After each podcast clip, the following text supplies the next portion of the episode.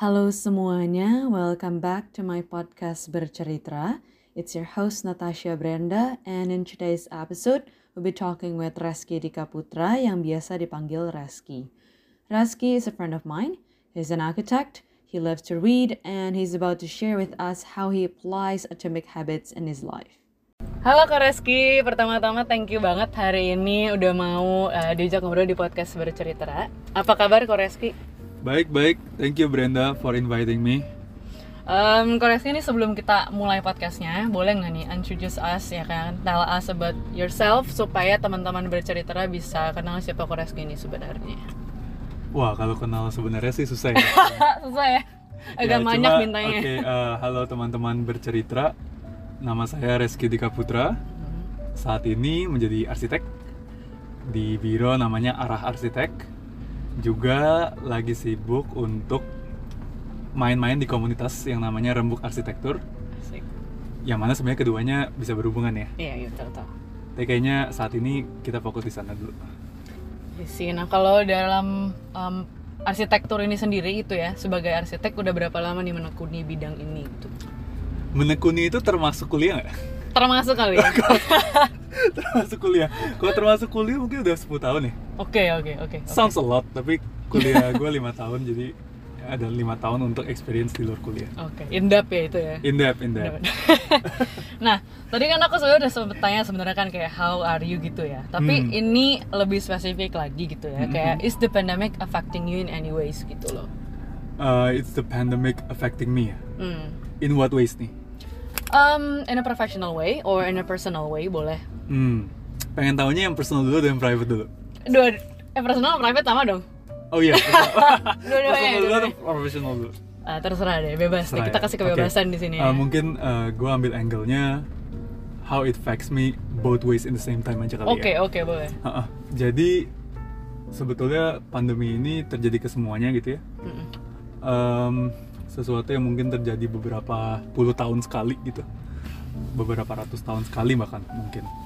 Jadi uh, scale-nya global tapi uniknya ketika scale-nya begitu besar somehow itu juga affect ke scale kita yang lebih kecil gitu mm. even ke diri kita sendiri gitu kan Benar, sampai ke personal scale gitu ya ya uh, gue nggak banyak inget apa pun nih gitu ya uh, yang terlalu besar gitu mm. uh, yang terjadi dalam sisi profesional gitu tapi ada satu kejadian yang membuat gue berpikir kayak oke okay, um, ini bukan saat yang mudah untuk banyak orang. Karena banyak sekali teman gue yang kehilangan orang-orang tersayangnya gitu. Mm -hmm. um, dari sisi gue pun gue bersyukur sebetulnya keluarga gue nggak kenapa-napa gitu ya. Keluarga inti. Tapi sebetulnya tahun berapa ya? Mungkin dua, dua tahun lalu hampir dua tahun laluan lah ya. Hmm. 2019 itu sebenarnya kakek gue meninggal. Oke. Okay. jadi um, somehow it still runs gitu ya hmm. efeknya gitu ke gue dan cukup dekat lah ya berarti maksudnya iya kita kita karena kita terus kumpul kita keluarga oh, tuh suka okay. kumpul yang gitu. frekuen ya ya kita kita cukup okay. frekuen nah kemarin ini waktu pandemi sebetulnya gue kehilangan dua orang lagi. Okay. Nah, jadi yang pertama itu adalah teman bokap sebetulnya, hmm? tapi somehow kita juga dekat karena gue tahu dia dari gue kecil, hmm. uh, and at the same time dia itu klien gue. Oh. Jadi mungkin ini bukan something yang seksi untuk dibicarakan, tapi gue gak pernah kebayang di awal karir gue ini, hmm. gue pernah merasakan yang namanya kehilangan klien literally. Hmm. hmm, hmm, hmm jadi kita ceritanya waktu itu sudah punya desain hmm. satu rumah gitu ya hmm. menggantikan rumah dia yang lama uh, keluarga juga udah oke okay, kita deket banget soalnya dan um, ya kejadian itu cukup tiba-tiba gitu dan akhirnya tiba-tiba sakit uh, kita juga hold dulu semua meeting jadinya karena IMB juga sudah keluar sebetulnya waktu itu kita hmm. di, mereka juga udah cukup excited buat uh, oke okay nih kita mau move ke tempat yang baru, baru. gitu. Uh, akhirnya si ayah itu yang menjadi ujung tombak keluarganya dia lah ya itu meninggal karena covid gitu okay, wow. nah jadinya at the same time uh, the project obviously nggak jalan iya pasti ya dan gue juga nggak mau jalanin gitu ya mm. karena menurut gue itu nggak penting lagi gitu. Mm. dan si tantenya juga berasa kayak oke okay lah. Dia sempat message gue gitu kayak kayaknya udah nggak ada artinya lagi deh ngejalanin project mm, kalau misalnya uh, papa nggak ada gitu. Hmm. nah gue juga waktu itu merasa kayak ya udah mau gimana? Gitu kan uh, take your time aja yang penting kalian sehat-sehat gitu. Dan sebetulnya satu bulan dua bulan lalu kita masih kontak kadang-kadang. Uh, gue sempat mampir ke tempatnya. Jadi gue kasih kayak semacam waktu itu gue ulang tahun kalau nggak salah Mm-mm. oh berarti benar berarti tahun lalu Iya. nah jadi gue ulang tahun terus habis itu gue bawain mereka kayak kue gitu Mm-mm. jadi gue kasih mereka kue terus ya akhirnya itu pertama kali gue bener-bener tatap mata lagi sama keluarganya Keluarganya. karena kan terutama tantenya ya Hmm. terutama si ibu gitu karena mereka kan juga isolate themselves kan obviously setelah itu Oh kan. iya benar. Oke. Tapi berarti Jadi- keluarganya tapi nggak kena. Nah karena untungnya Oke. jadi they isolate themselves jadi gue Hmm. baru bisa ketemu lagi kemarin ini Ya. dari begitu ketemu ya gue bisa lihat lah uh, dia sambil ngobrol ke gue Hmm. gue bisa lihat kayak masih, Masih nangis gitu ya ya. Hmm. apalagi mungkin ketemunya gue gitu yang Iya. baru yang dulu kita sering banget ketemu dan Mhm. gue nggak pernah muncul lagi cuma teks doang kan jadi itu lumayan berasa dan itu lumayan kena yang kedua itu sebenarnya paman gue jadi paman gue sih kalau paman gue sih ada ada complication gitu lah ya sama health conditionnya tapi gue nggak tahu apakah covidnya juga efek di sana gitu tapi at the same time gitu ya Hmm, hmm. nah jadi sebenarnya kalau itu kan sebenarnya a bit personal and professional at the same time gitu ya Benar juga sih. Iya kan? Benar benar benar. karena they uh, they both my friend and my client, Client. at the same time jadi efeknya double gitu ya Hmm. mungkin kalau misalnya main takar-takaran obviously nggak sebesar mungkin sorry teman-teman yang mungkin kehilangan betul-betul orang terdekat ya Ya benar. tapi gue Tapi bisa ngerasain lah, a bit hmm. efeknya karena kan ada satu orang yang mungkin punya mimpi gitu ya pengen punya satu rumah seperti apa gitu Hmm. dan juga kita udah membayangkan apa sih dynamic yang terjadi antara even dari gue si arsiteknya sama si kliennya gitu Hmm. tapi semuanya just gone in a flip gitu ya Hmm. gone in a blip banget lah bener-bener selesai aja dan kemarin sebetulnya ada ada wacana ini gimana ya apa kita mau lanjutin projectnya gitu Ini sih tantenya Iya, gitu ya. Hmm. tapi gue bilang kayak take your time aja Hmm. nanti kalau misalnya ada perlu apa Ya. kita tinggal kontak aja gitu Hmm. Eh, mungkin kalau soal covid itu sih yang benar-benar ya jadi pelajaran yang paling penting ketika gue ngelihat itu oh ya sorry gue mundur bentar yang paman gue pun itu terjadinya ada gue di sana gitu ya jadi gue yang bawa ke rumah sakit dia udah sorry sorry udah nggak ada gitu ya jadi Oh, di rumah berarti. di rumah jadi kita mau kunjungin emang kita beberapa hari emang sering kunjungin dia sejak dia sakit kan Hmm, hmm, hmm. Dulu tuh zaman dulu tuh kayak nyariin beliin tabung oksigen Iya iya iya. ya kan? karena kok karena complication dia lebih ke lungs gitu ya Eh, jadi kayak ya itu terjadi di gua lah benar-benar berasa gitu nah gue pikir kalau misalnya dicari keywordnya apa ya pembelajaran selama pandemik gitu kan Hmm. kalau misalnya tadi kan pertanyaan Brenda kan kayak eh, apa ya gimana pandemic affect you Iya. mungkin kalau gue mencari keywordnya itu mungkin gue jadi sadar kalau ada yang namanya memento mori kalau udah pernah denger Oke, tahu tahu. Iya Hmm, kan? hmm. Memento Gimana tuh mori itu kan sebenarnya ya somewhere we will die gitu Hmm. someday somehow somewhere somewhen kita akan Pasti, die pasti gitu. ya. die is a Something death absolute. is a fixed consonant Iya, gitu benar, yang, benar, yang benar. ada di kita gitu jadi kayak ya mungkin bagaimana kita mengapresiasi kematian dan kehidupan kali ya Hmm. jadi itu mungkin yang bagaimana gue yang membuat pandangan gue sedikit switch gitu Hmm. terkait apa yang gue lakukan setiap hari juga Hmm. mungkin gue nggak sepenuhnya bisa jadi orang yang total bebas berekspresi iya, iya. yang kayak oke lah gue nothing tulus lah nggak mungkin nggak gitu nggak ya. mungkin totally shifting Hmm, hmm, gitu hmm, ya tapi ada ada proses gitu pelan pelan dibukain gitu loh matanya mengenai kayak wah gimana kita bisa melihat apa yang terjadi hari ini kayak misalnya Brenda Hmm. ngajakin eh bikin podcast yuk terus kita lihat oh kontennya punya tujuan yang bagus gitu Hmm. ya udah kita yes no nya tuh cepat gitu M- Oke. mungkin menurut gue kayak sekarang juga jadi orang yang sedikit jauh, jauh lebih decisive gitu karena ya we never know Hmm. ya kan mungkin ini banyak yang ngomongin sih tapi I think ketika itu sudah affect lo secara personal dan lo melihat langsung itu akan jauh Pasti lebih sih. punya efek gitu pasti pasti pasti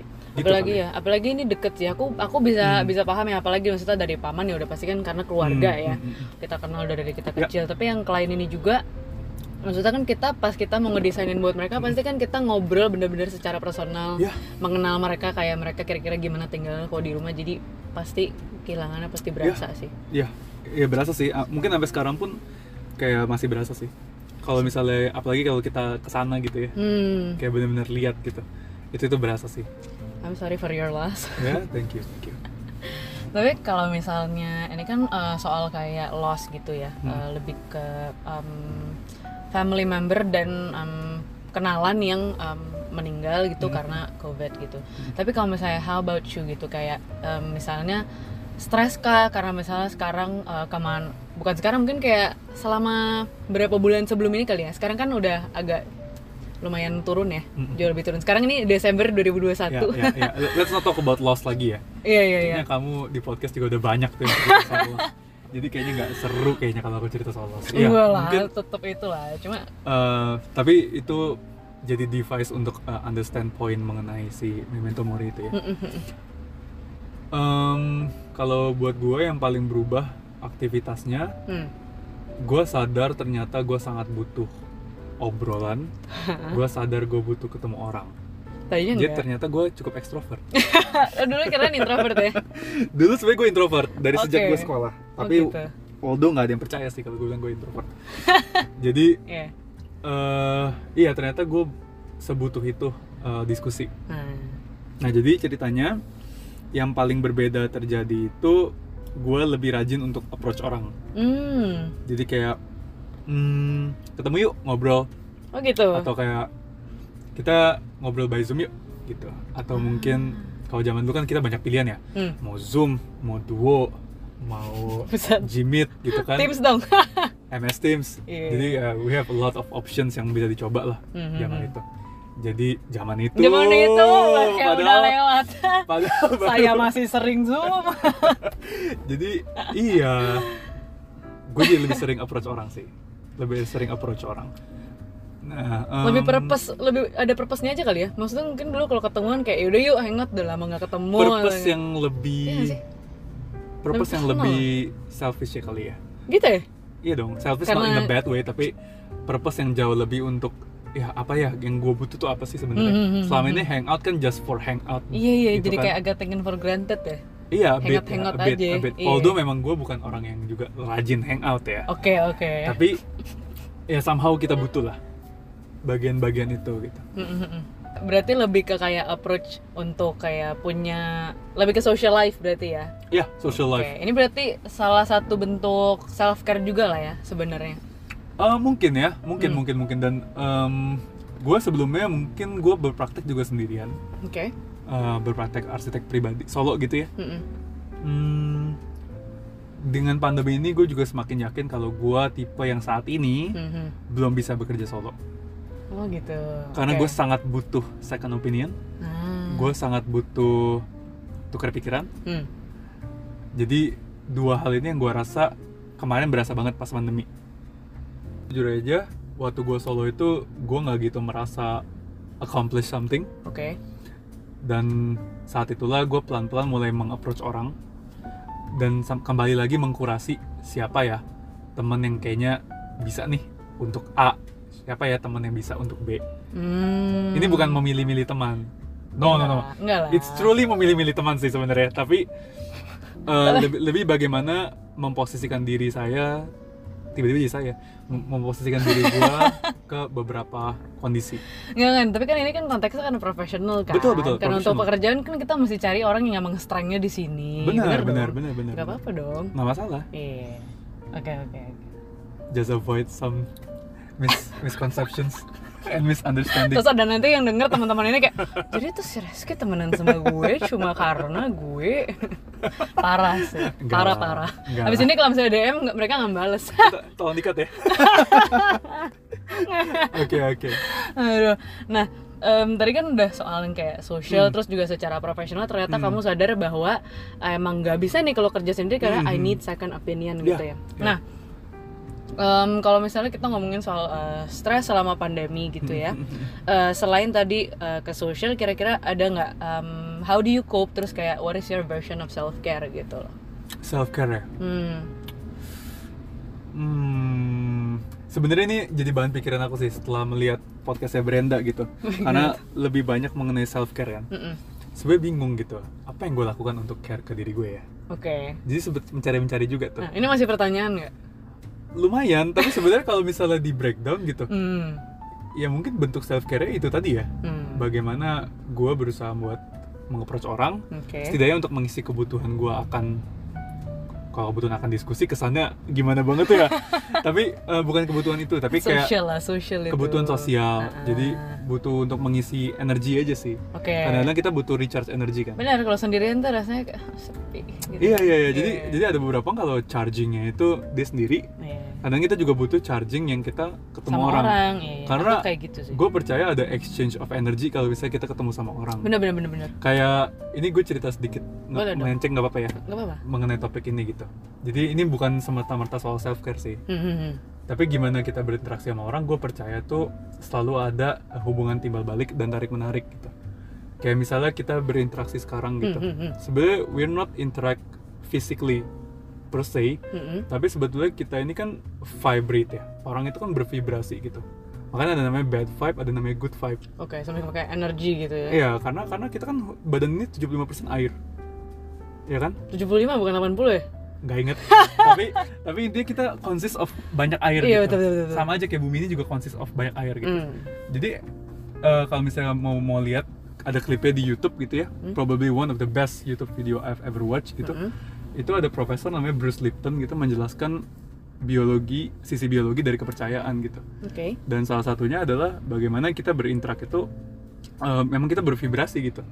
Makanya kalau misalnya kadang-kadang kita kepikiran seseorang gitu tiba-tiba orangnya bisa telepon kita. Oh, Nah, jadi, oh, iya, jadi iya, karena iya, karena iya. karena eh, vibrasi ini nggak mengenal batas dan segala macam gitu ya iya, jaraknya iya. fisik karena memang vibra ini kan bisa besar gitu chemistry itu bukan iya jadi Iya lah ketika ya. vibranya cocok ada good vibe gitu ada ada good Ah, chemistry ngerti, ngerti, ada bad ngerti. chemistry dan teorinya yang paling menarik adalah ketika you punya good chemistry dengan Hah? orang lain yang terjadi hanya pertumbuhan growth Oh, dan growth sama growth sama tidak growth Iya. tidak bertumbuh itu tidak bisa dalam hal yang bersamaan Oke. jadi when you got bad vibe there's no growth Ah, oke. Kalau udah bad vibes berarti ya udah it goes downhill gitu ya. Iya, jadi mungkin gue kebutuhan sosial ini dibangun dari hal-hal yang semacam ini juga. Oke. Ketika gue butuh mengisi energi gue, Hmm, hmm, hmm. mungkin uh, ada beberapa mungkin sisi negatif. Di, biasanya kita kalau lagi sendiri kita punya beberapa kalau kata Joker kan all I have is negative thoughts. Tapi kita nggak gitu ya. Tapi kita punya thought thoughts yang menurutnya oh kayaknya ini nggak nggak terlalu sehat nih. Iya. Kayak kita mungkin malah downer. Benar-benar. Misal apalagi zaman Overthinker ya. Iya, apalagi zaman sekarang ngelihat kanan kiri gitu kan. betul betul betul. inferiority complex bisa kicks in Bener gitu kan banget sih ya. Kalau udah gitu biasa bisa masuk ke existential crisis Aduh ya aduh kan? aduh. kan jauh tuh tarikannya Iya iya benar benar benar. makanya Cuma gara-gara kadang-kadang- sendirian ya. iya Ya, makanya buruk. kadang-kadang kita butuh orang lain untuk bisa memberikan kita oke ada ada something nih, Sama ada, ada, saling ya, ada saling good vibe nih. memberikan Iya. good vibes. M- mungkin itu sih jadi mungkin kalau ditanya self care gue yang paling gue berasa ya itu Social ya Tadi ya. social sih Oke, oke. Nah, tadi kita sempat ngobrol juga soal em, olahraga yang ternyata eh, sekarang sudah jarang dilakukan gitu ya. masih Masih. masih Tapi masih tidak tapi intensitasnya dulu. berkurang lah Oke. Ha-ha. Eh, boleh ceritain nggak tuh apa eh, seperti apa sih maksudnya kayak olahraganya apakah yang kayak olahraga yang berat gitu ya Mhm. supaya body goals gitu Mhm. atau kayak gimana tuh? enggak sih ya kayak kalau misalnya lihat gue kayak nggak mungkin deh kayak body goals gitu tapi tapi kayak kalau gue berpikirnya olahraga itu sih sebelum pandemi juga dilakukan gitu ya. Mm-mm. jadi sebelum pandemi pun gue udah melakukan hal yang sama ini mungkin cerita sedikit Mm-mm. soal bagaimana olahraga juga termasuk self care lah pastinya ya Mm-mm. oh gue inget juga jadi inget sesuatu di sisi olahraga gitu ya ada olahraga yang baru gue lakukan saat pandemi sih Apa tuh? itu lari pagi secara rutin Oh ya, sepagi apa? 5.30 pagi nggak? Pagi, pagi, pagi, Ah, pagi, pagi. tergantung gue lari di mana tapi gue punya satu tempat lari yang memang gue selalu lari di sana minimal dua kali seminggu dan harinya udah fix jadi itu Anjir, itu semacamnya rutin ya. iya itu muncul saat pandemi sih karena kebutuhan gue untuk keluar tadi Oh iya. Untuk ngobrol tadi gue merasa olahraga ini yang paling cocok saat itu Hmm, sebelum Keluar. sebelumnya gue juga masih udah suka lari tapi ketika pandemi gue lebih kayak oke the gue harus lari and gitu. importance-nya. ya. iya gue butuh angin seger gue butuh lihat ijo-ijo ya kan Hmm, hmm, hmm. gue butuh lihat orang lain gitu kan Walaupun nggak kenal. walaupun nggak kenal Iya. tapi gue kalau misalnya orang nggak kenal diajak ngobrol ngobrol-ngobrol aja sih Iya. iya jadi Semacam seru aja gitu ya. semacam seru aja gitu Ya itu ekstrovert dong namanya Pak. Gimana sih si Bapak? Orang introvert mana ada? iya jadi kayak ya anggap aja kita semua ambivert lah ya Iya, oke. nah memang olahraga lari pagi ini yang gue rasa juga dibangunnya pelan-pelan Hmm, oke. Jadi kalau misalnya kita minjem uh, James Clear gitu atau Make Habit gitu kan yang satu persen gitu ceritanya, Hmm, ya kita mulai dari yang paling kecil dulu. Oke. Nah kalau dulu kalau soal lari pagi ini praktik yang gue pakai sebenarnya teorinya banyak ya, Oke, oke. teorinya banyak gitu Mhm. dan sangat praktikal. Jadi uh, teman-teman bercerita sama Brenda bisa baca sendiri Boleh lah. ya, Dan buku nanti ini ya. lagi hype banget juga sih. Mm-mm. Tapi em, sebetulnya gue baru baca buku ini setelah gue melakukan apa yang gue lakukan gitu. Oke. Karena buku ini sebenarnya meminjam banyak sekali buku-buku yang sebelumnya gitu ya. Oh, cuma Sa- di kayak dirangkum Uh-uh. menjadi si Atomic Habit ini. Iya, dia meminjam lah ya. Sama seperti buku-buku lain lah. Pasti kan banyak referensi ya. Mm-mm. Nah, terus buku ini tuh mengingatkan satu hal ya, yang gue juga mencoba mempraktikkan gitu. Itu ada satu buku lagi sebetulnya, Tuh. namanya The Power of Habit. Hmm. Kalau nggak salah judulnya itu deh, Charles Duhigg kalau nggak salah. Oke. Nah, dia membreakdown caranya untuk membentuk kebiasaan baru. Hmm. Nah, caranya itu ada tiga. Jadi ada indikatornya dulu apa nih? Mm-mm. Ada kayak semacam cue gitu Oke. lah. Cue, abis itu yang kedua ada rutinnya, yang ketiga ada rewards-nya gitu. Oke. Nah, sebetulnya kita harus mengenali kita ketika kita mau melakukan habit ini rewards-nya apa udah pasti kita harus tahu. Oh. Terus eh, kita bisa apa namanya yang paling susah kan sebenarnya melakukannya, Mhm, yang mhm. sisi tengah. Tapi kita bisa memancing apa pun yang kita lakukan di tengah ini, misalnya lari pagi. Iya. Itu dengan cue-nya kita ubah. Oke. Jadi waktu itu yang gue coba, ini masih sejalan dengan yang tadi satu persen itu melakukan sedikit gitu setiap hari. Mhm, mhm. Em, dimulai dengan menyiapkan baju lari sebelum gue lari. Jadi Malamnya. malamnya. Oh. Jadi gue selalu nyiapin, although awal-awal, even kadang-kadang sampai sekarang, ya gue tetap aja bangun siang. Habis itu baju itu ya akhirnya gue mesti masukin Masuk lagi, lagi. ke lemari. But I, I did that gitu loh. Ada effort Jadi- ya pasti. jadi selalu. Mm-mm. Dan jadi kayak kalau misalnya gue mau lari, gue pasti keluarin semuanya. Mm-mm. Gue punya satu, gue suka sesuatu yang fix kan kadang-kadang. Iya. Jadi gue selalu punya satu barang ketika gue mau lari, gue tinggal ambil itu, Oke. and I'm done. Jadi Oke. gue dinyiapin itu setiap pagi. And it does, it just works sih menurut gue. Dan itu nggak berasa sih ketika lu udah ngelakuin itu tiap hari. Tapi karena emang prinsipnya adalah start small ya. Sedikit sedikit sedikit gitu ya. Start small. Oke, oke. Dan dan dibuat sekecil mungkin goalnya. bisa goalnya atau Uh-huh. mungkin cue-nya tadi Oh iya, iya, iya. sampai lu merasa kayak kayak gue nggak mungkin deh nggak ngelakuin. Oke. Iya oh, kan? iya iya iya iya iya. Masa Kayak, masa nggak bisa gitu sih? aja nggak bisa sih Iya. gitu. Kayak ibaratnya kalau you mau rajin misalnya mau push up gitu Mhm, atau mhm. mau pull up misalnya punya target bisa 30 kali naik gitu. Jangan 30 langsung gitu. Hmm. Bisa aja Walaupun- kayak bisa aja setiap hari cuma ngelakuin satu. Jadi satu aja sehari kan nggak mungkin kan? Nggak mungkin gagal kan? Aduh satu doang gitu. Iya ya, kan? iya, Nggak iya. mungkin gagal kan? Hmm. Nah sisanya tinggal urusan tracking. Nah itu rajin-rajinnya kita lah. Nah, tapi karena karena karena cuma satu, misalnya kayak tadi ya, Hmm. satu pull up, satu push up, satu Hmm. crunch misalnya gitu. Tapi pas kayak karena pas kita udah lakuin, kita jadi ngerasa ah masa cuma satu. Iya. Ah masa cuma dua. Justru itu perasaan yang sangat bagus. gitu. Ketika muncul itu artinya kita udah mulai kepancing kan untuk ngelakuin Hmm, lebih kan. hmm, hmm, hmm. Artinya adrenalinnya udah kebangun gitu loh.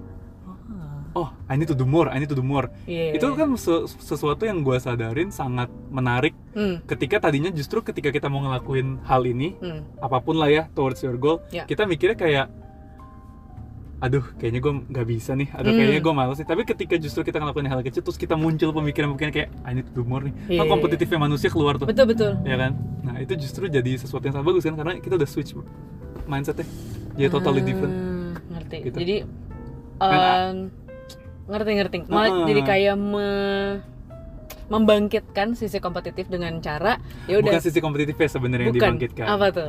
tapi ya keinginan kita untuk mencapai goals itu kita semakin yakin kalau goals itu teraih bisa teraih Karena kecil-kecil. Iya.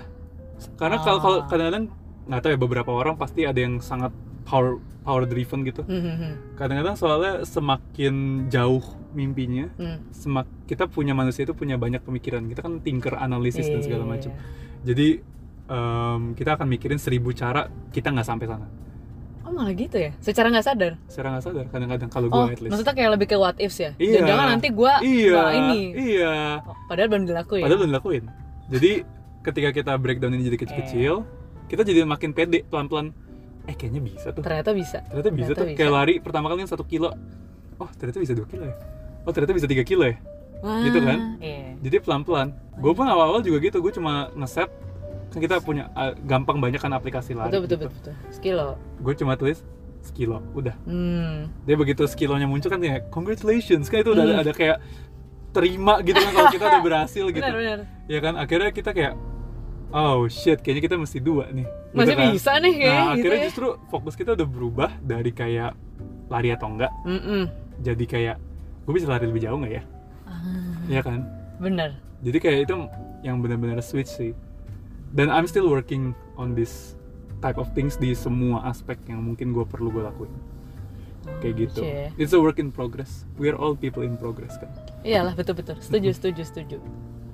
gitu see. Ini sebenarnya mungkin lebih ke way of thinking juga kali ya. Mungkin ada juga Hmm. orang yang emang bener-bener kayak tadi koko bilang lebih ke power driven. Jadi bener-bener kayak ya udah pokoknya gue mau itu gue akan gas terus sampai gue Ya. dapet gitu kan. Tapi Iya. mungkin ada juga yang kayak ntar kalau gue ini gimana? Ntar kalau gue ini gimana? Jadi kayak nggak mulai-mulai pada akhirnya emang beneran nggak nyampe Iya. gitu kan? Iya.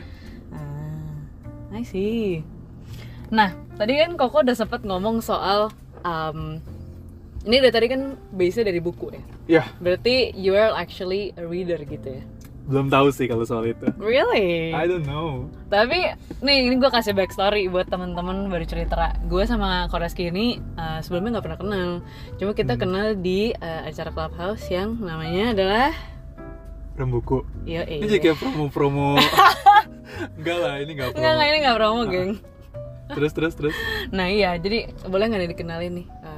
Koreski dia ngenalin rembuku nih apa? Oke, em, sebenarnya sebelum cerita rembuku, Mm-mm. mesti agak mundur satu step dulu ya. Boleh, boleh dong. Jadi sebenarnya rembuku itu turunan acara Oke, dari yang namanya komunitas yang namanya rembuk arsitek, oke. rembuk arsitektur atau rembuk ars lah disingkat. Mm-mm. Nah itu pun itu pun muncul saat pandemi ya. Oke, Jadi dimulai dari keinginan gua untuk ngobrol Social dan segala tadi. macam. Nah memang gua masih keep small circle dari kampus, teman-teman Oke. kampus yang kerjaannya dulu kalau bosen di kelas kita keluar kita belajar yang lain. belajar apa tuh? Jadi misalnya kayak gue ada satu temen temen baik banget sekarang juga jadi arsitek. Mungkin one of the most promising juga. Oh ya? Dia em, masih sampai sekarang sangat geeky soal arsitektur gitu ya. Dulu itu kita habis selesai kam- kampus kelas kita lari ke gedung sebelah. Dulu tuh Untar punya gedung baru gitu. Iya. Jadi kita coret-coret jendela gitu. Aduh, ketahuan dong ya. nah, jadi kayak kita coret-coret jendela karena di sebelah ada tanah kosong gitu. Kita Iya. imagine gimana kalau kita arsitek punya kampus sendiri di Untar. Ya Coret-coret udah selesai kita bersihin lagi. Oh dibersihin tapi dong, iya dong, kalau nggak vandalisme dong. Kita nggak di sini dong sekarang.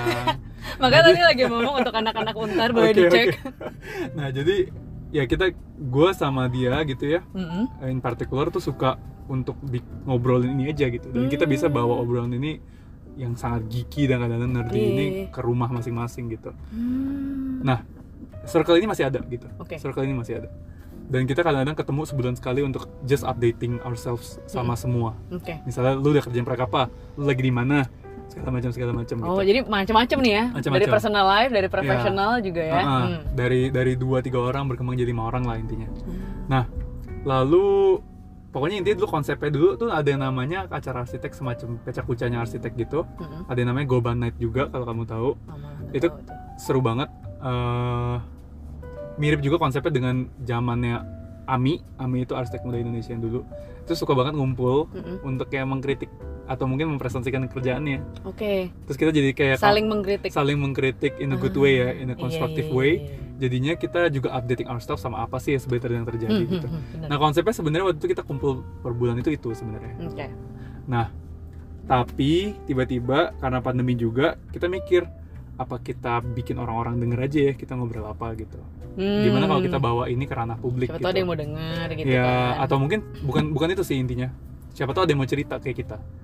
Menambah personil. Iya jadi jadi butuh teman cerita kayak gua gitu. Hmm, hmm, hmm. Ah, jadi akhirnya ah, kita memutuskan untuk yuk kita bikin aja yuk dan yang pertama kali ngobrol juga kita kita Oke. kita yang bawa bahan ya habis itu ternyata bisa jadi ada rembuk ars Mm-mm. ya sesuai namanya gitu ya kita ngerembukin arsitektur gitu jadi kayak so easy to remember Ah, yang kedua adalah gue memang pengen ada teman baca buku juga Hmm. jadi sebenarnya ini kekurangan temen kayaknya gue butuh ngobrol butuh Tapi kan dia spesifik Iya, temennya, iya. temen yang mau diajak baca buku. benar benar nah akhirnya muncul si rembuku ini Ah, Oke. karena menurut gua kayaknya kadang-kadang kalau baca buku sendirian terus kayaknya bosen ya terus drive-nya juga beda kan bener sih nah ini another thing juga kalau gue boleh minjem juga perkataan orang dan apa yang orang lain kerjain gitu Hmm, hmm, hmm. Lingkungan tuh sangat penting gitu. Lingkungan itu membentuk kita atau kita yang membentuk lingkungan. Hmm, itu tuh kayak pasti ya vice Iya, versa ya. pasti pasti vice versa. Dan saling affecting. Jadi gimana caranya kita mau bikin sesuatu yang baru pun ya kita bikin lingkungan kita sendiri. Hmm, oke. Iya kan? Ini bisa panjang sih kalau ngomongin lingkungan. Tapi intinya adalah waktu itu kita membentuk lingkungan kita sendiri. Gue membentuk lingkungan gue sendiri yang memungkinkan untuk gue bisa baca buku karena dulu kayaknya susah banget ya untuk misalnya- menyelesaikan gitu lah ya Iya, ketika kita udah udah diribetin sama segala hal yang berbau kerjaan, lain ya ya ya segala macem, kayaknya kok rasa-rasanya susah gitu untuk punya satu dedicated time Hmm, untuk gue baca buku atau belajar atau apa pun lah. bener sih Nah, itu yang gue coba cari dengan si buku ini. Hmm. Makanya waktu ngajakin beberapa teman-teman, kita awalnya by Zoom, kita Mhm. nentuin bukunya apa. Bahkan kalau misalnya awal-awal gue polling ada tiga buku, oh bukunya yang mana Iya, bukunya teman-teman mau yang mana gitu. Jadi setelah mereka udah pilih, ya buku itu yang kita bahas. oke Nah, buku itu misalnya punya beberapa chapter, kita bagi chapternya rata gitu ya. Supaya targetnya adalah karena waktunya nggak banyak buat baca bu- baca buku gitu ya. Tujuannya ini hanya untuk gerbang aja. oke Kalau misalnya orangnya tertarik, dia bisa baca the rest of the book by himself atau herself. oke oke oke Jadi intinya gue mau satu malam itu buku itu selesai dan. Jadi setiap malam kita nyelesain satu buku Iya. gitu ya. Nah, long story short, ya intinya kita mencoba beberapa format lah ya. Mm-mm. Uh, salah satu formatnya juga ada yang di clubhouse yang kita membacakan kata per kata gitu Mm-mm. dari bukunya kayak ngedongengin jadinya tiap malam. Um, yang ya di situ ketemu Brenda ya di situ iya ya. betul Kayak gitu aja sih paling. Ah, Oke. Nah, eh, tadi kan berarti em, berarti si Koko udah cerita bahwa emang background story-nya emang dari dulu emang seneng ya Hmm. untuk em, membicarakan atau merembukan tentang em, karya-karya arsitektur, teori-teori arsitektur, And atau anything in both? between lah ya. anything in between. Iya, bahkan di luar arsitektur juga. Oke. Nah, em, ada nggak sih beda memandang teori arsitektur dari zaman pas kuliah sama pas Hmm. sekarang ketika udah beneran berpraktek sebagai arsitek gitu? Um, ada dua hal ya. Hmm. Yang pertama serunya itu makin terasa Oke. karena mungkin kita semakin kita belajar kadang-kadang kita punya apa ya bukan skill sih tapi kemampuan kita untuk mengkonekkan banyak hal untuk bisa men- men- mengambil intisari Hmm, hmm, hmm. itu kan semakin cepat Bener sih. Iya kayak connect the dots ya kayak oh iya iya. ya ya ya kenapa begini kenapa begitu kita ngertinya Mhm. semakin cepat Ya. bukan artinya kita makin pinter secara gimana Hmm, tapi hmm, hmm. kita jadi sedikit terbiasa lah ya karena punya jam terbang kita betul betul. ya kan kita punya jam terbang jadi kok kayaknya makin gampang gitu tanda kutip ya Iya, untuk iya, bisa mengerti sesuatu butuh waktu tetap Hmm, tapi hmm. lebih gampang dan ini tuh membuat gue merasa lebih seru sekarang Oke. karena kalau dulu kan lebih banyak aduh Hah? kok lama Iya, iya. banget gue ngerti ngertiin ini kan ya kan Iya. tapi sekarang kayak we're easier to connect the dots Hmm, karena udah banyak, lebih banyak And- resourcesnya. and it's exciting gitu itu yang pertama kalau yang kedua ini lebih hubungan teori dan praktik ya Oke. kalau kita mengenal apa yang kita pelajari di teori Hmm. Itu juga another way untuk kita bisa bereksperimen di praktik Oke. karena kita apa yang kita pelajari di teori kan belum diaplikasikan atau mungkin udah diaplikasikan oleh orang lain Tapi belum Iya kita. tapi kita belum nyoba di konteksnya kita nih Hmm, hmm, hmm. konteks itu maksudnya diri gua kantor gua Saat proyek gua ini. klien gua gitu kan Hmm, hmm. jadi ini juga in a way membuat kita merasa kayak selalu ada ses, eh, ada hal yang bisa kita coba Hmm. ya kan dan biasanya teori praktik itu kan selalu berhubungan kita tes di praktik ada yang miss kita teorinya baru lagi. Prefer lagi. dicoba lagi dicoba lagi. Nah ini uh, timbal balik ini yang mungkin still work on it ya. Saya Ya, ya, still ya. work on it with my team gitu untuk bisa bener-bener nyoba nih. Hmm. kita mau nyoba yang mana ya? Kemarin gue baru baca ini nih. Mau nyoba yang mana ya kali ini di proyek ini? Make sense gak ya dicoba di proyek ini gitu? Lucu juga nah ya. kayak gitu. Jadi selalu ada excitement itu sih sebetulnya. Hmm, hmm, hmm, hmm. Kayak gitu Wah, excitement untuk keep on learning karena keep on experimenting and exploring gitu ya. iya karena kayaknya kok rasa-rasanya selalu ada sesuatu yang bisa diambil sih Nah, gitu seru seru seru. Nah, em, tadi kan soal kayak em, apa bedanya cara pandangnya. Hmm. Nah, kalau ditanya what is so interesting about reading a book karena maksudnya arsitek sama desainer itu kan makhluk visual ya Mhm. buku itu kan kebanyakan tulisan-tulisan begitu ya ya Hmm. visual sih tapi Hmm. bukan yang kayak dalam bentuk gambar dan Hmm. karya karena yang sekarang koko baca ini kan bukan ngejelasin suatu karya satu Iya. bangunan kan Iya. lebih ke prinsipal prinsip Hmm. uh, si arsitek atau desainer yang kita baca gitu ya what is so interesting about it what do you think Interesting karena itu jalan yang paling mudah untuk memperluas circle kita kali ya secara pribadi. oke. Kalau kita ngebaca buku, buku itu kan kulminasi pemikiran yang bertahun-tahun, ya kan? Kalau kita bicara monograf gitu, sesuatu yang fokus ke dalam satu orang aja gitu, atau misalnya bicara biografi gitu, itu kan sebenarnya kulminasi pengalaman dan pemikiran orang gitu selama bertahun-tahun dibendel di ratusan kertas gitu. Betul betul. Ya kan? Tumpukan kertas yang kita bisa baca gitu jadi menurut saya sampai saat ini buku itu ya menurut menurut saya sih ini cara termudah untuk bukan belajar aja Hmm. tapi mungkin untuk bisa mengenal diri kita siapa. Oh, Jadi- malah lebih mengenal jadi diri ujung kita? iya dong karena kita sebagai orang pasti kita punya banyak bayangan. Hmm. kita harus jadi seorang yang seperti apa. Oke. Iya kan? Hmm, hmm. besok gue harus seperti ini besok gue harus pakai baju ini besok gue harus bersifat seperti ini besok gue harus bersikap seperti itu. Tapi dengan banyak kayak cerita pengalaman dan lain-lain yang kita lihat di buku Hmm, hmm. kita jadi punya bayangan sebesok kita pengen kita tuh yang seperti apa sih lebih reflect juga ya lebih sangat reflektif justru Hmm, menurut gue hmm, hmm. jadi kalau untuk gue pribadi membaca buku itu sangat reflektif gitu terlepas dari buku itu praktikal atau enggak ya Hmm. demikian juga sama buku arsitektur gitu di luar kita mesti belajar technicality-nya dia Hmm, hmm, hmm, hmm. kita lihat saya bicara satu arsitek gitu ya monograf kan selalu ada kisah hidupnya Hmm, hmm. sama eh, karya-karyanya gitu ya oke portfolionya lah kasarnya gitu Hmm, hmm, hmm. kita bisa membuat kita bisa belajar dari cerita hidupnya bisa belajar juga dari portfolionya bisa belajar juga dari hubungan antara kisah hidupnya sama portfolionya Oke, the Bener backstory gitu lah ya. the backstory dan kenapa dia merancang seperti A seperti B Hmm, seperti C hmm, gitu kan Benar, benar. Dan kalau memang kita tertarik sama orangnya kita bisa nonton lagi interview-interviewnya Hmm. Iya kan? jadi kita masih ini ini membuat kita kayak kalau kita hidup ada checklist cross gitu ya kayak gue pengen jadi reski A, reski B, reski C kalau kita ngomongin varian gitu ya nah gue gue mau jadi yang mana ya ya kan gitu kan Iya. kita semakin bisa yakin lagi kita mau jadi yang Ini. misalnya mau jadi yang F nih Hmm. ya kan atau mau jadi yang G nih reski versi G misalnya gitu kan Iya. nah justru karena visualisasi sangat penting untuk kita membentuk goal kan semua Hmm. orang tahu itu gitu Betul, betul, betul. Iya kan? Ketika kita bisa memvisualisasikan lebih jelas lagi target kita mau jadi orang yang seperti apa, dengan sendirinya semesta bisa memberikan banyak clue bagaimana kita bisa menuju ke sana. Tapi untuk menentukan kita mau ke mana ini kan yang Apa ya? susah dan ini perjalanan mencari kan. Benar. Kalau kita of nothing hero, eh of nothing hero lagu dong ya. Sorry. Kalau of- kalau of nothing kan agak susah gitu ya. Jadi kalau misalnya kita Ah. kayak baca dari sini, baca dari sini, jadi bukan cuma kita jadi tahu what kind of ar- architect and designer um, I want to be, but also like what kind of person I want to be gitu ya. Iya. Karena ultimately menurut gua arsitek or designer gitu ya, Hmm. ya it's just another apa ya? Itu another thing yang kita harus lakukan di hidup kita gitu. Tapi yang penting kan sebenarnya kitanya.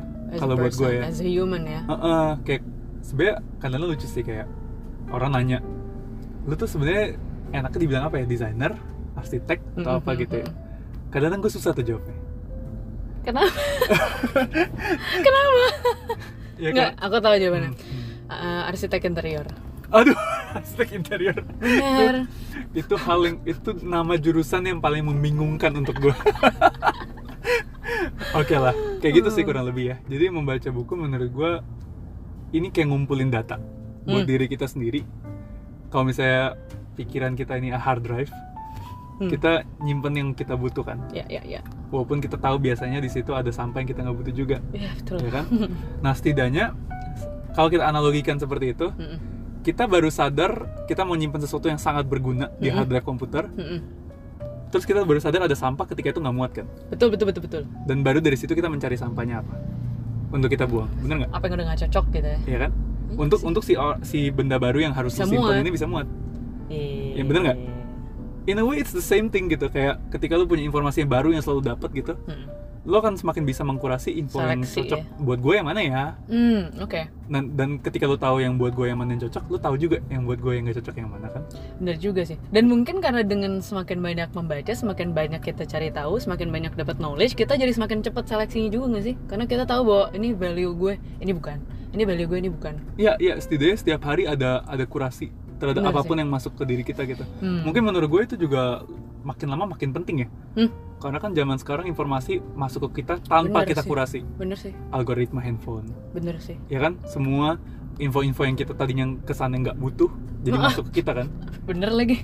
Nah, jadi kayak mungkin itu jadi kayak exercise juga ya. Ah, Oke, oke, Hmm. oke, oke, oke.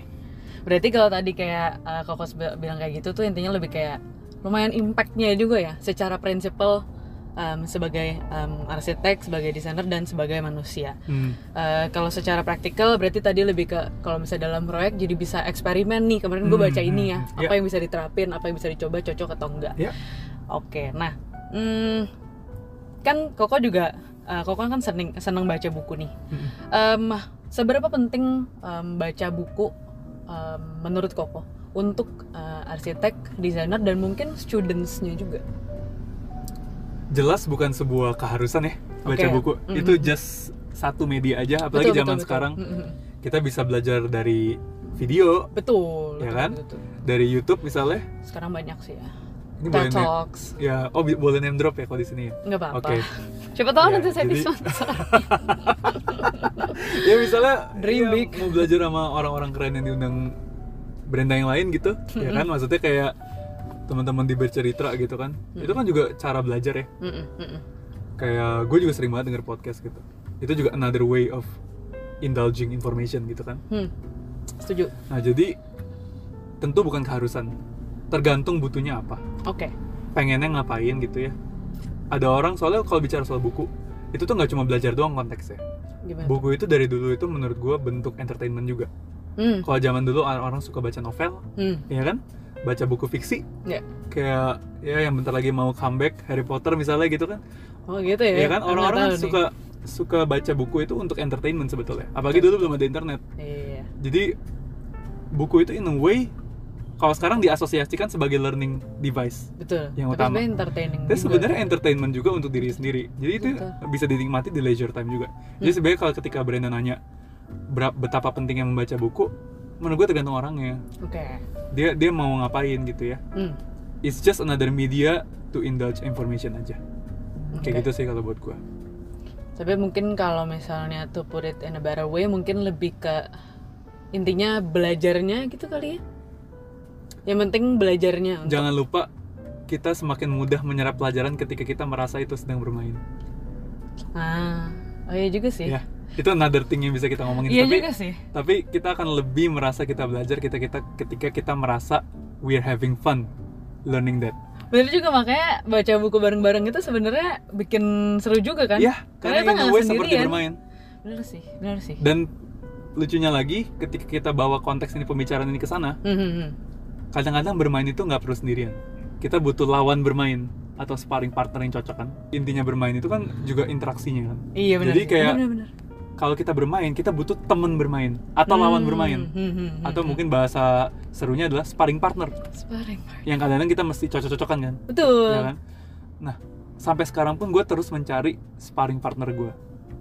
Dan kita udah ketemu beberapa teman yang buktinya kita bisa lanjut sampai sekarang. Iya. Dan sparring partner ini adalah teman terbaik untuk belajar. Lucu nggak? Teman terbaik untuk belajar. Ah, iya benar. Iya kan? Iya, iya. Karena kita setiap kali belajar sama dia kita berasa lagi main. Dan ketika kita lagi main, jauh sekali otak kita menyerap ilmu-ilmunya yang ada. bener. Dan balik lagi ke tadi yang tadi bikin lingkungan untuk diri Hmm, sendiri hmm, kan? iya. Karena ini adalah orang-orang yang gue rasa gue nyaman dan gue cocok untuk belajar yang gue nggak ngerasa ini lagi belajar Bener, gitu kan? bener-bener. Iya.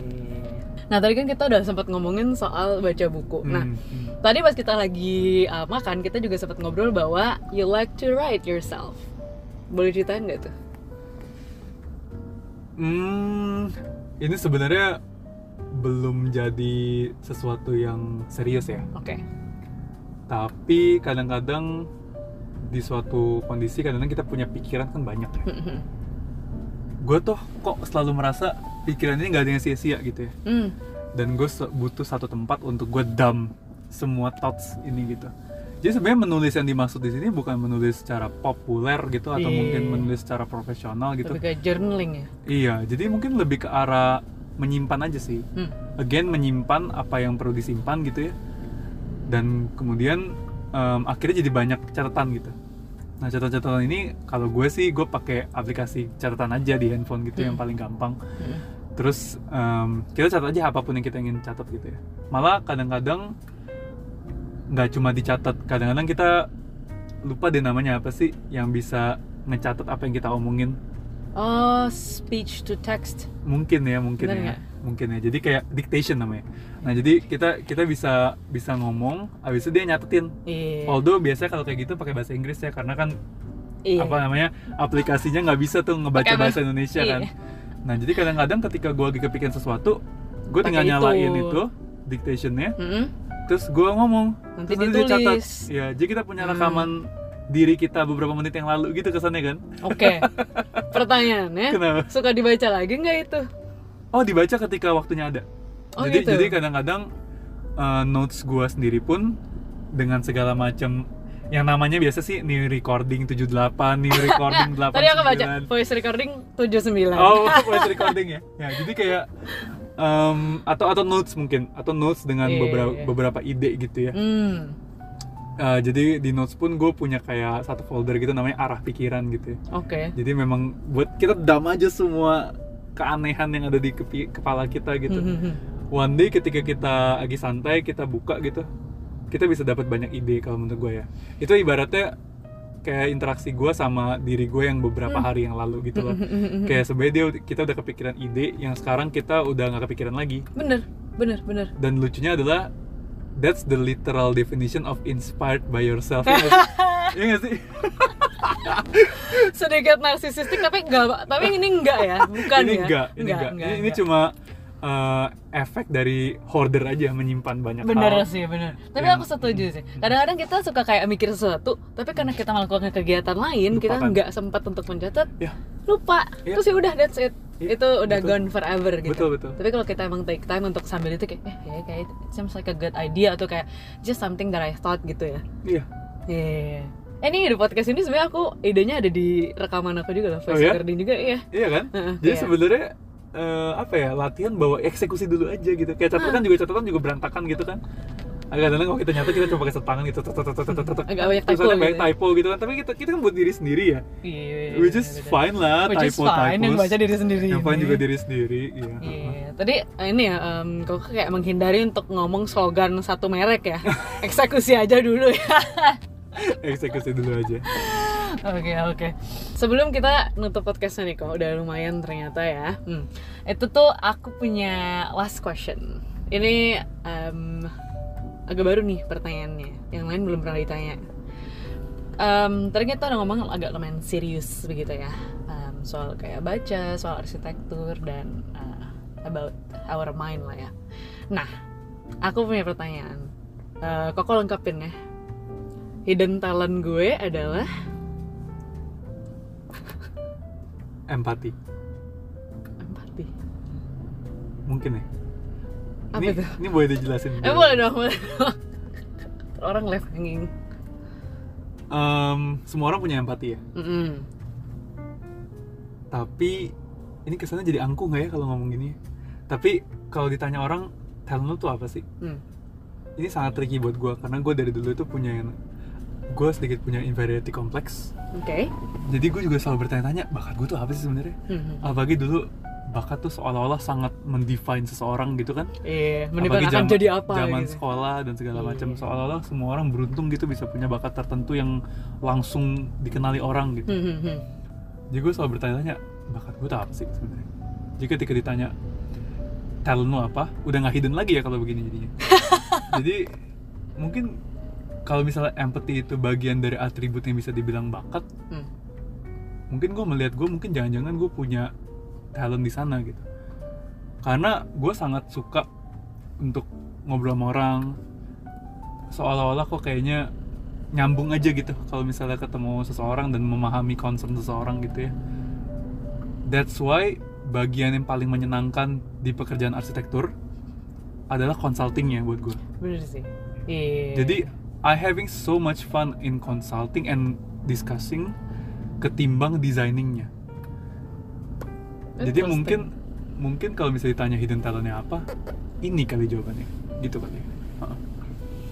which is maksudnya kayak something yang comes in handy with your occupation juga kan. Iya, I Lo? think I think kalau semua orang again semua orang punya empathy gitu, Iya. and ketika waktunya dan tempatnya pas, Hmm. itu akan selalu apa ya works well dengan any occupations and any professions gitu sih. Oke. Oke. Nah, aku nih em, sebelum kita tutup nih, em, siapa tahu ada teman-teman yang pengen ikut rembuku nih, boleh dong dikasih tahu ah, kapan bisa ikutannya, terus jam berapa gitu. Oh, oke. Ya memang kita juga cukup impulsif ya dalam membentuk schedule gitu. Tapi biasanya ketika kita udah menetapkan schedule, kita akan stay on that gitu. Mm-mm-mm. Kalau kemarin kan kalau yang Brenda ikut juga kita tiap Jumat jam setengah delapan di clubhouse pasti ada something. Mm-mm. Sekarang karena lagi end year holiday, Wah, try dulu ya. kita liburan dulu. Karena jeda itu sangat important buat kita semua. Iya, bagus bagus bagus. Nah, ya kita pray dulu sih. Nanti kalau misalnya ada, tinggal dilihat aja di Instagram uh, Rembukars, at Rembukars gitu. Mm-mm. Biasanya kita akan taruh semua update dan uh, participating opportunity buat teman-teman di sana sih. Oke. gitu. Oke, thank you banget Kak Reski hari ini waktunya. Thank you juga Brenda. Good luck ya untuk bercerita dan apa pun yang dilakukan. Thank you, thank you. Nanti didengar ya episode ini ya. Walaupun Oke. dengerin diri sendiri, kan suka dengerin diri sendiri. Oh benar juga ya. Dia Iya, soalnya, oh ini kan hari tanggal segitu ya. Bener Kayak ya? di-interact sama iya diri kan? sendiri ya. Bener kan? Enggak, tenang aja, gue nggak seaneh itu.